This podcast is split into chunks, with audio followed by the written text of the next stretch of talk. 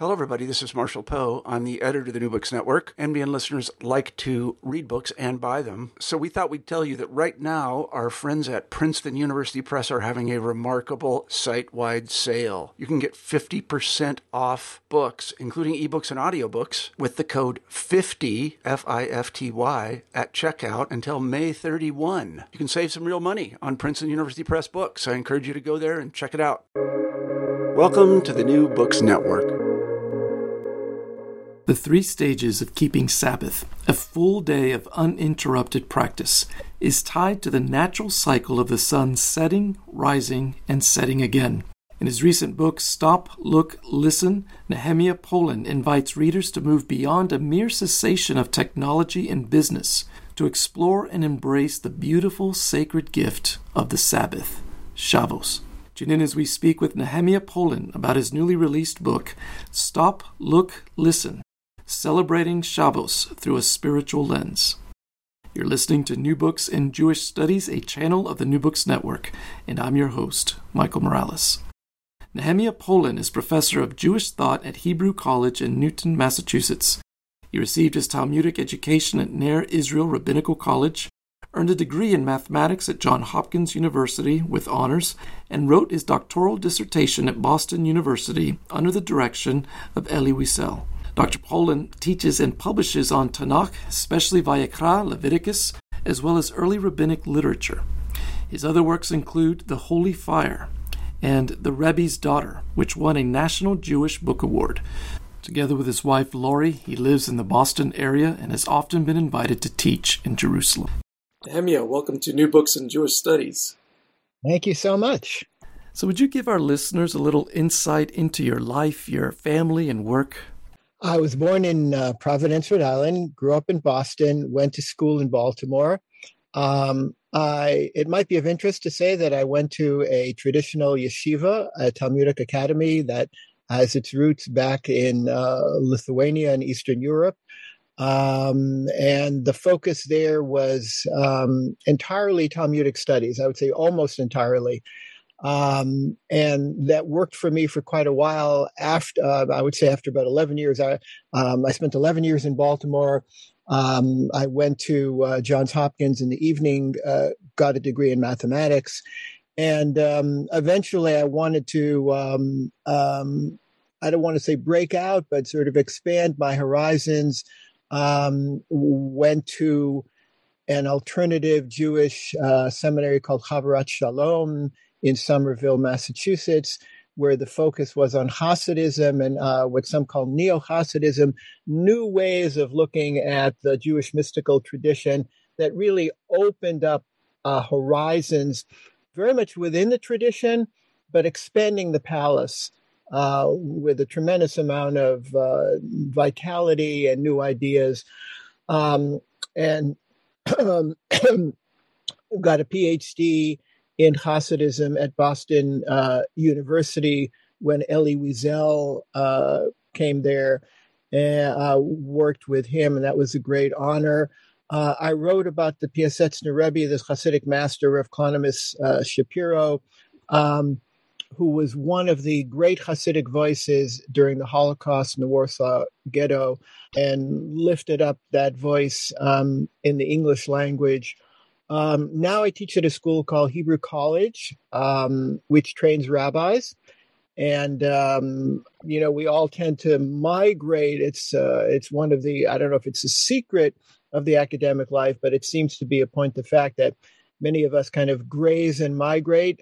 While I still am deeply focused on Hasidism, that is to say, on on the, on the Jewish mystical uh, tradition, um, but a lot of my teaching right now is in the Hebrew Bible, especially the book of uh, Leviticus, which is a book that some people tend to shy away from because they see it as being such so highly ritualized and really arcane, archaic, out of date.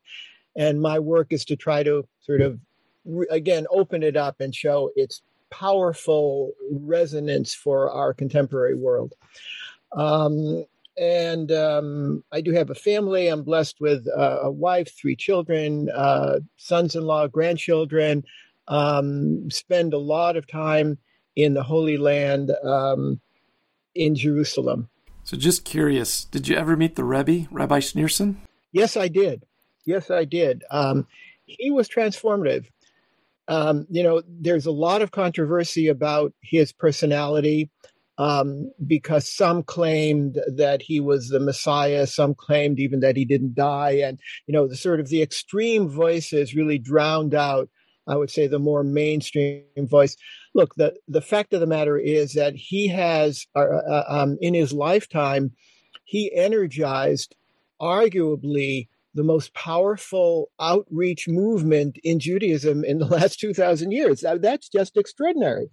Um, I did meet him. And yes, he, uh, uh, uh um, in a very naturalistic way, uh, this is say, um, even if we bracket out miracle stories and stories about paranormal powers, um, stories uh, uh, um, about his charismatic vision, and, and, all of those kinds of stories that um, hover, that typically hover around very, very charismatic people, just in a naturalistic way, he was one of the most powerful intellects that I've ever met. met and um, his presence was a great blessing. Um, Michael, you, uh, uh um, I, I, hadn't expected to talk about this, but I do have to say that uh, you asked me about my family background. One of the um, uh, overarching uh, narratives in my family life growing up was that I had a very sick brother. I had um, a brother named Ezra um, as you know, I'm Nehemiah or Nehemiah. And um, as you know from the books of those names, they worked together at the beginning of the Second Temple period. So I was Nehemiah. I had a younger brother, Ezra. He had cystic fibrosis. And uh, as you may know, that, that, that, uh, that's a very, very serious congenital chronic condition. Um, my parents were just at the beginning of searching for medical remedies. We were fortunate to be in the city of Boston Children's Hospital. There was a uh, Dr. Harry Shwachman, um, who was a pioneer.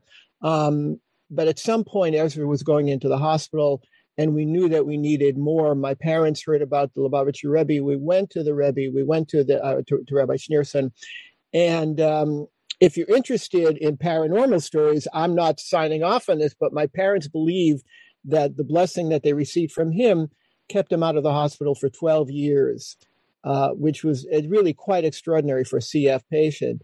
And um, he did pass away. He died at age 35, which even now, uh, he died uh, uh 30 years ago, but um, uh, then it was really quite extraordinary. But bracketing out any paranormal powers, I will say this that when we were in his presence and we got in finally at three o'clock in the morning, uh, we, we, had a window of maybe 45 minutes and he was so totally present. We never felt more totally present with any person than we felt with the Rebbe. And the other thing, and I'll say what he did for my parents, um, and then I'll stop that thread, is to say that, you know, when you have a young child who's very ill, you understand that you go through a lot of agony, a lot of anguish, a lot of disappointment, a lot of expectation. And Rabbi Schneerson gave my parents two things that were in very short supply at that time. One was dignity, and the other one was hope. And for that, I'm eternally grateful. Thank you for sharing that story, Nehemiah. As we turn to your book, why don't we begin now the way your book begins? With a parable about the Sabbath by Rabbi Jacob Kranz, who lived in the late 18th century. Yes, absolutely. Thank you so much. He was known as the Dubner Maggid, that is to say, the preacher of this town called Dubno. Um, and so it it's a uh, um, it's a lovely parable. It's a lovely story. Uh, I can I, I can see in my mind's eye um, a poor man uh, with a with a heavy satchel, a heavy duffel bag, trudging down the road. And you know, back in those days, maybe even now in some places, there were no paved roads. So the roads were frozen over in the wintertime, and in the summertime, they were just filled with mud. So it was very, very difficult to just get get down the road. Um, this man is trudging along, bent over with the weight of his duffel bag, and suddenly a carriage with horses, you know, pulling pulling the carriage easily comes comes across, and usually the carriage would just speed by. Even today, you know, you have to be careful sometimes in the rain not to be splashed by by the wheels of a car uh, speeding by. But in those days, you'd be splashed by the mud. Um, in any event, uh, very unusually, very exceptionally, the carriage stops. And there's this w- wonderfully dressed uh, nobleman, dignified individual, what we would call, you know, a wealthy man, a billionaire, perhaps in our terminology, and says, uh, Would you like a ride? And the poor man wasn't expecting this at all. And he said, I, I can't believe this. This is so kind of you, so gracious, so compassionate. And he accepts the ride and comes into the and comes into the carriage. Um, the wealthy man continues with his work. Perhaps he's going through papers, he's looking through some articles or something, and then he looks up and he sees that the wealthy that the poor man is still totally bent over with his backpack, with his satchel on his back, and he said, "You know, I had thought that um, we have a driver. He would have been so eager to help you and to take your heavy backpack and to put it uh, in in in the bagage in the hold and and and lash it and you wouldn't have to carry that on your back and the poor man said i was so overwhelmed by your kindness that i didn't have the nerve i didn't have the audacity to ask you to carry my backpack as well. And the wealthy man laughed and said, "Yeah, but don't you realize that that when I picked you up, uh, I picked your backpack up as well, and and I'm carrying both anyway." So the Dubner Magid said, "You know, this is this is this is Shabbos. This is the seventh day. God gives everyone um, not just the opportunity for rest, but for really unburdening ourselves. And very often, what happens is that we take the first and not the second. That is to say, we do do the stopping, but we don't really unburden ourselves and we don't trust God enough. He says this is a trust practice. It's a practice where you let go of the baggage. And every human being on this world, in this world, on this earth, is carrying baggage. We all do. And the beautiful power of Shabbos, its trust nature, is that we trust God enough to carry our baggage just as God stops for us. God will lift up our baggage as well. The title of your book, Stop, Look, Listen, incorporates what you refer to as the three modalities of Shabbos. Would you explain these? Yes. Um, what I wanted to convey was that the the holiness of the seventh day goes beyond um, isolated moments of celebration. Um, that's important too. Um, let's say to go to a to go to a service, which is wonderful. Um, the Shabbos that I grew up in, the culture that I was fortunate enough to have been raised in, was that it, it's more than just individual moments of prayer, of worship, of study, of celebration, but it's a completely uninterrupted, immersive experience that goes throughout 24, really 25 hours. So it, it you know, it's really the difference between saying, um, well, I'll go in a meditation session, but of course I have to check my emails. I mean that, you know, if I'm checking my emails every two minutes, then I, I, am I really meditating? So it, it, in a similar way, there's an arc of the of the Sabbath, which in the rabbinic tradition begins Friday evening at sunset. And then there's sunset, sunrise, and the next sunset. And you're not done until until nightfall, until the stars come out Saturday night. And that totally immersive, enveloping arc is what is what makes the Shabbos into um, re- really an Edenic space, a transformative space. Um, an electrifying space where you go on a retreat but it could be in the urban setting. That is to say, every Shabbos is a destination event, but you don't have a you don't have to hop on a on on an airplane to Hawaii, burning a lot of carbon, perhaps. Um, you can do it wherever you are, as long as you have that arc of sunrise, sunset, sunrise, sunset. So, Friday night is stop, which is to say, um, that highlights something that again in the Jewish tradition. I'm speaking. I'm speaking to the Jewish tradition and um, within that tradition, my family was on the traditional side of things. Um, so uh, the book that I have written um, is, is, is, is from a uh, traditional perspective, and it's based on my experience.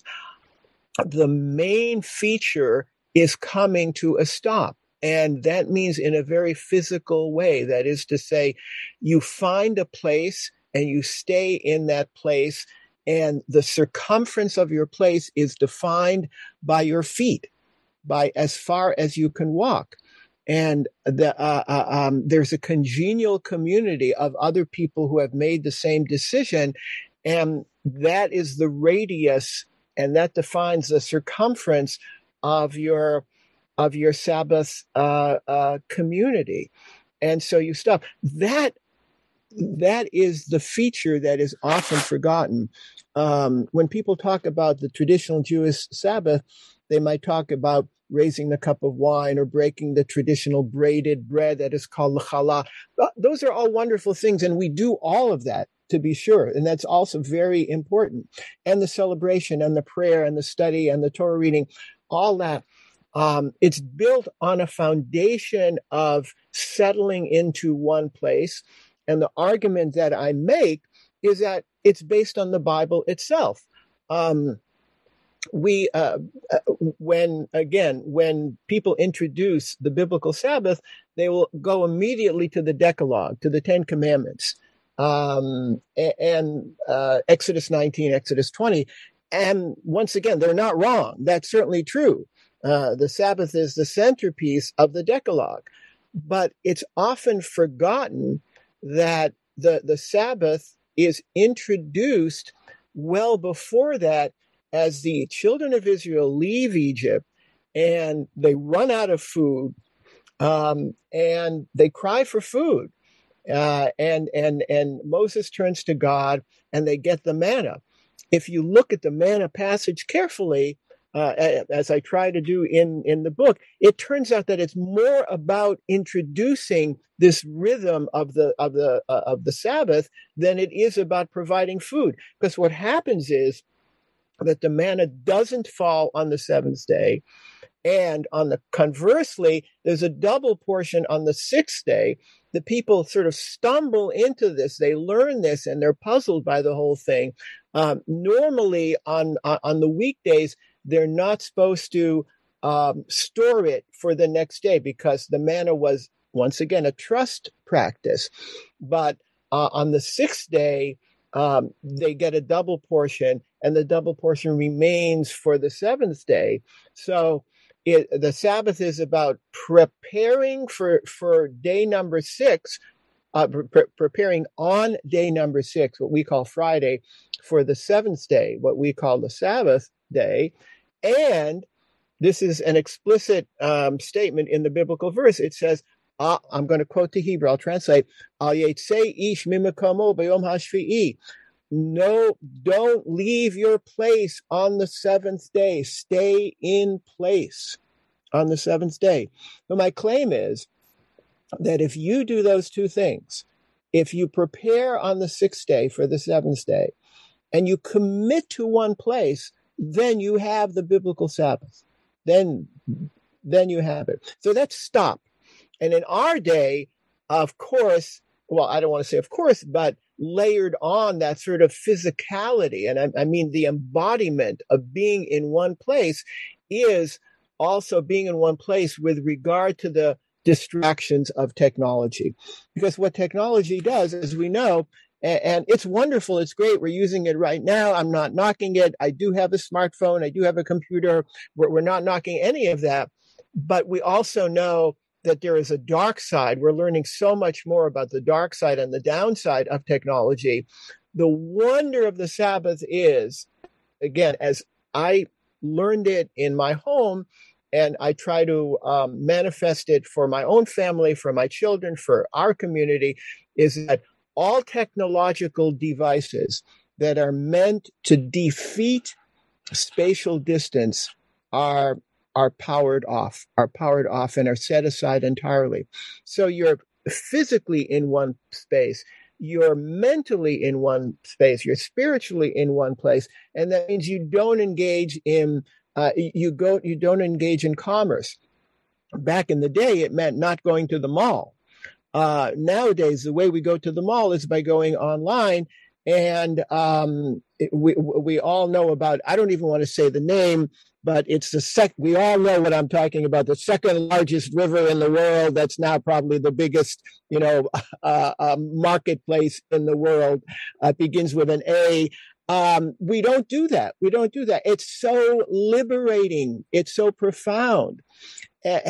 And the best part of it is, is that you don't have to decouple from the modern world entirely because you know what? That marketplace will be there Saturday and not, it'll be there on Sunday. It'll be there for, it'll be there on Monday. Let me put it that way. It'll be there on Monday your day of rest. It'll be there on Monday. It'll be there for the five days of the week. Everything is going to be there. That's part of the trust practice. You know, they keep on sending you these pings about you need to buy it now because if there's only 24 hours or in the next 60 minutes, you need to buy this item and it's on sale now. That, that manufactured urgency. We say, okay, you know what? I'm going to miss that sale. I'm going to miss that sale. The Bible tells me that whatever I think I'm going to get, whatever benefit I think I'm going to get by doing those clicks, it's all going to be there. Nothing will be lost. So that's all part of the stop. Now, that was all stop. You probably want to stop me now, but then, you know, there's so much more. There is a prayer service. There is the, the family coming together um, at, at a sacred table. Uh, uh, at some point, we, we might want to talk about one of the things that is most meaningful for my family, which is the Zemirot, that is to say, the table songs, the sacred table melodies. But that comes to an end. You go to sleep, you wake up refreshed, and you you bathe your eyes with the light of dawn in a new way. That's the idea of revelation that revelation is about uh, biblically uh, michael i know you know this very very well because you wrote a book on it um, about the horror of the sinai experience but in, in, more broadly revelation can take place anywhere and everywhere as long as you open your eyes to wonder and especially when you've really come to a complete stop the night before and you've had that evening of rest and sleep your eyes are then opened in a completely new way. You see the world uh, uh, through the eyes of blessing. You see other people in the eyes of blessing. You see new possibilities. So that's look. Much more to say about that. And then you're still in the space. Remember, you're uninterrupted, right? It's not about sort of punctuating an average day with a few extra pieces of celebration. Um, it's it's about total immersion without any uh, without any break, without any interruption. So you come to the late afternoon and the sun sets. But whereas 24 hours earlier, the sun setting was calling the was calling the week to the week, the busy weekday to an end. So you really had to sort of step on the brakes. Now you're already within this spirit of, of contentment and joy and satisfaction and awareness and having come to know your friends and your family more deeply because there's no place else to go right? There's no reaching for your phone. There's no reaching for an update. There's no, mm, there's none of that. You're totally with each other. You're totally for each other in a completely different way. You've been doing this for 24 hours and now the sun is beginning to set again and so as as as the natural light recedes and of course, until 100 years ago, there was no power grid, there was no uh, artificial lighting. There was no incandescence. There was no, you know, now LEDs doesn't matter.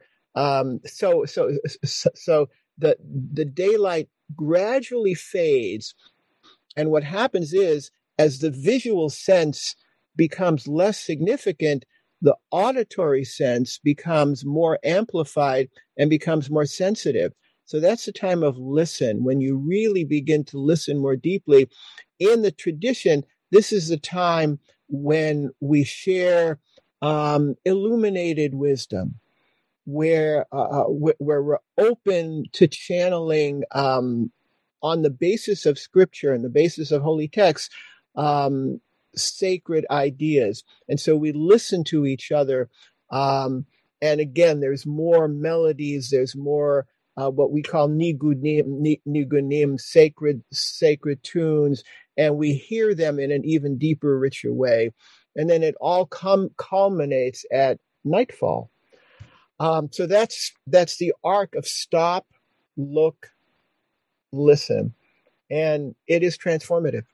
While the goal of observing Shabbos is spiritual, including a delight in God, you write beautifully about how the Sabbath also forms a remedy to the dehumanizing and presence destroying tendencies of modern culture, culture that is so dependent upon and distracted by technology. Would you share some of your profound insights on that dynamic? Sure. In addition to the fact that um, the the tech boom you know, Silicon Valley, all of that, uh, is really uh, uh, uh, um, is really a terrible um, intimacy inhibitor. Th- that is to say, it, it really takes us away from intimacy. I mean, it claimed connection. It claimed to enhance connection, and in a certain way, yes, it does. But uh, there's a there's definitely a corrosive side to that as well. And a- as we've discovered, it's it's it's easy to lapse into meanness of spirit and to contentiousness and to really sometimes getting into terrible vilification in a way that we that that you would be highly unlikely to do if you were with the other person uh, uh in in person in in the flesh. Because you see the other person as a living human being like yourself. And even if you don't like their ideas but you see their humanity you share some level of empathy um, and that is drained usually by the um, by the veil of technology and by the artifice of um, uh, uh, uh, um, of anonymity um, that these platforms provide for us. So there's this uh, polarization that we've seen. We all know about this and once again just sort of like uh, sometimes the worst character assassination that we would not engage in in person and shabbos is really um, this is often missed we, we uh, we call it a day of rest and it, it is a day of rest i don't want to minimize that rest is important but i would say much more significantly it's a day of holiness. It's a day of nobility. It's a day of, again, bathing your eyes in, in, in wonder and seeing peaceful and blessed possibilities for the world as a whole and for other people, which means that it's impossible. It's impossible to speak ill of another person, even if we disagree with them. So, um, Shabbat and Shalom, that is to say, the, the blessed seventh day and the biblical shalom, which is peace in, in the deepest way, really go hand in hand. They're actually two near synonyms for the very same concept. Um, so we would do well to bring the blessings uh, uh, uh, uh, of Shabbos to to the world that needs it. And once again, it doesn't necessarily mean that you have to give up all of the contemporary uh, um, advances because even if you just do it one day a week, it changes the other six days as well. It elevates the six days as well as the seventh day. Shabbos is rooted in Scripture. Review with us some of the major texts and teaching on the significance of the Sabbath in the Bible. Yeah, well, um, so as you know, the seven the seven day rhythm is really um, the only calendrical rhythm which is not astronomically based. Is to say, um, many sacred calendars focus on on day. Uh, uh, in Judaism, we say prayers three times a day. Uh, I believe Islam has a five uh, five time a day cycle. Um, in in uh, um, um, in monastic orders, I, and I don't know much about this, but I believe there is the office of the hours. I mean, all that is important. It's based on it's based on the solar rhythm, which is very central. Then you have lunar cycles every month. Um, we do have a festival called Rosh Chodesh, New Moon Festival. Um, then you have annual uh, uh, cycles, and of course you have the seasons. Um, there are festivals that mark the seasons, but these are all very important. The only cycle that is not astronomically based is the seven day cycle that begins at the end of Genesis 1, beginning of Genesis 2. So the way I see it is that this is a sacred cycle specifically not grounded in the natural world, that goes above the, the natural world, as if to say that while the natural world has its own blessing and is sacred in its own way and is God's creation, and we have to honor it and and be proper stewards of it that's all true. But there's something that even goes beyond nature and that's a seven day cycle.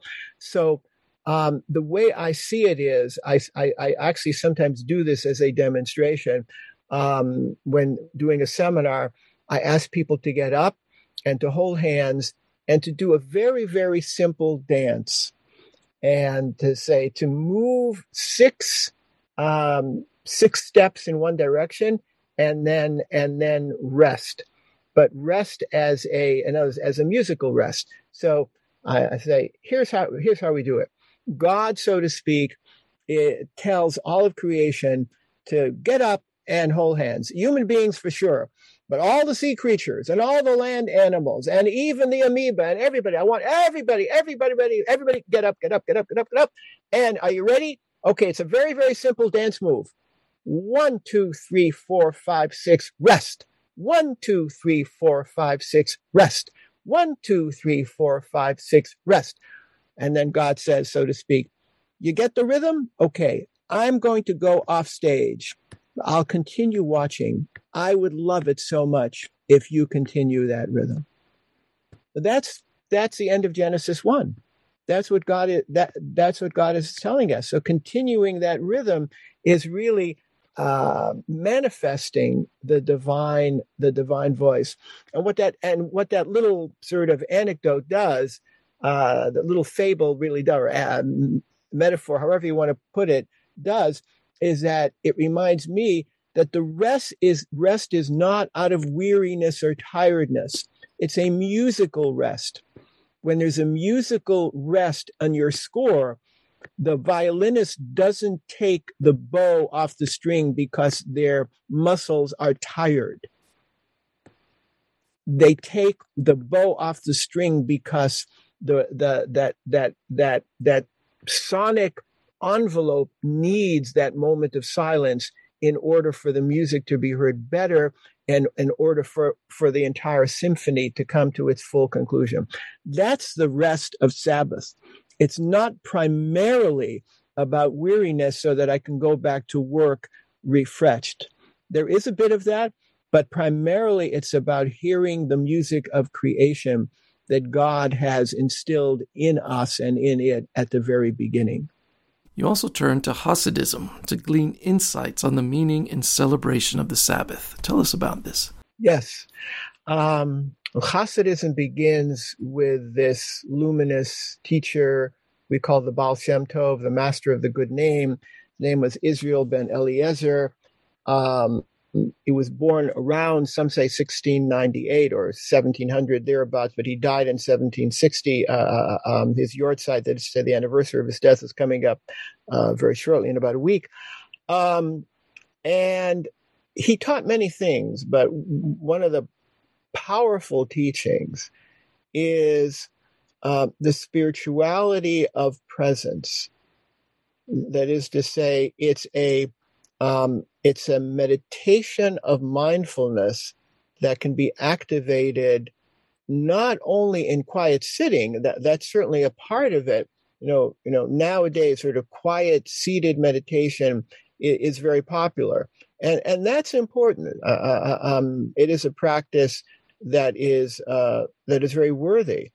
But um, the Hasidic practice is you can meditate in movement, you can meditate in conversation, you can meditate in weekday activities, uh, quoting quoting the book of Proverbs. I believe it's uh, Proverbs chapter three. B'chol derachecha da'eyu v'hu yasher archosecha. Know God in all your ways, and God will make your path straight. It's extremely powerful. Know God in all your ways. And the Baal Shem Tov says what that means is when you bring mindfulness that everything I do, everything I say, every move I make, every muscle that I might lift up is with the divine energy, and I try to bring the best intention to that, then I align action and intention. The alignment of action and intention creates a fusion right? F U S I O N, like a nuclear fusion that that that releases enormous spiritual energy. This is one of the key teachings of the Baal Shem Tov. It's easy to say, it's very hard to implement. You know, it's much easier to say, let me do a particular ritual practice because you learn the practice and you've done it and you think you've fulfilled your obligation.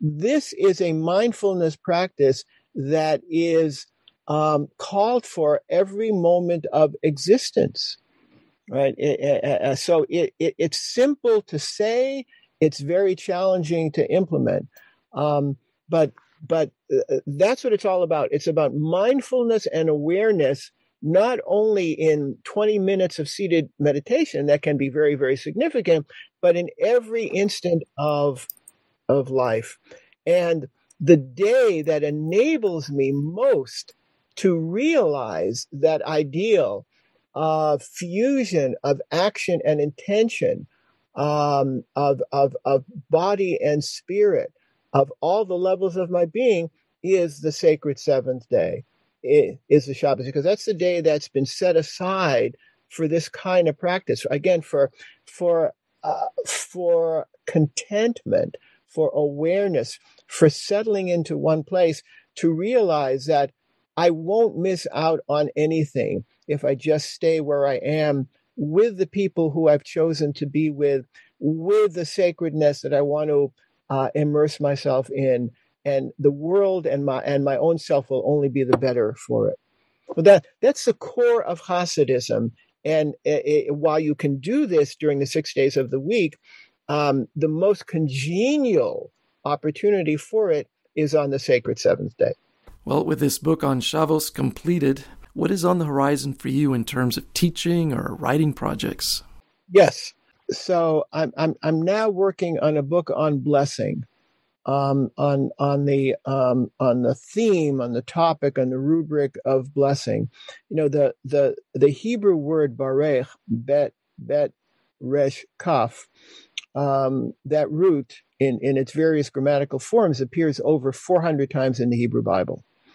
Um, it's already uh, uh, actually uh, more than any other book in the book of Genesis, because the, the, the, book of Genesis is all about blessing and they're struggling about blessing, as we know, with the children and so on. But eventually things kind of work out. Um, and um, Michael, you've mentioned that you that you're writing a commentary on, on, the book of Numbers, which I really am eager to see. But you know about the priestly blessing in, in Numbers chapter six. Um, but the, the the thread of blessing goes throughout the Hebrew Bible when we get to the rabbinic tradition, which of course is the one that I'm familiar with uh, uh, uh, uh, um, um, in the Jewish heritage, the, the, the Mishnah, the Talmud, um, it's largely about blessings. Um, when the temple in Jerusalem was destroyed by the Romans in the year 70, there was this transition to the synagogue, and the rabbi structured the liturgy around the theme of blessing around Baruch. So why did they do that? What does it mean to bless God? I thought God has everything. You know, God has had Amazon Prime since the beginning of creation. God, God has the biggest warehouse in the universe. God doesn't need my blessing. Why am I blessing God? Now, these are the kinds of questions that I hear. I mean, I, of course, I'm being a little tongue in cheek, but um, that's what I try to set out to explore. What does it mean to bless God? Um, uh, um, in in in in the standard, what we call the Siddur, which is uh, the Jewish uh, prayer book.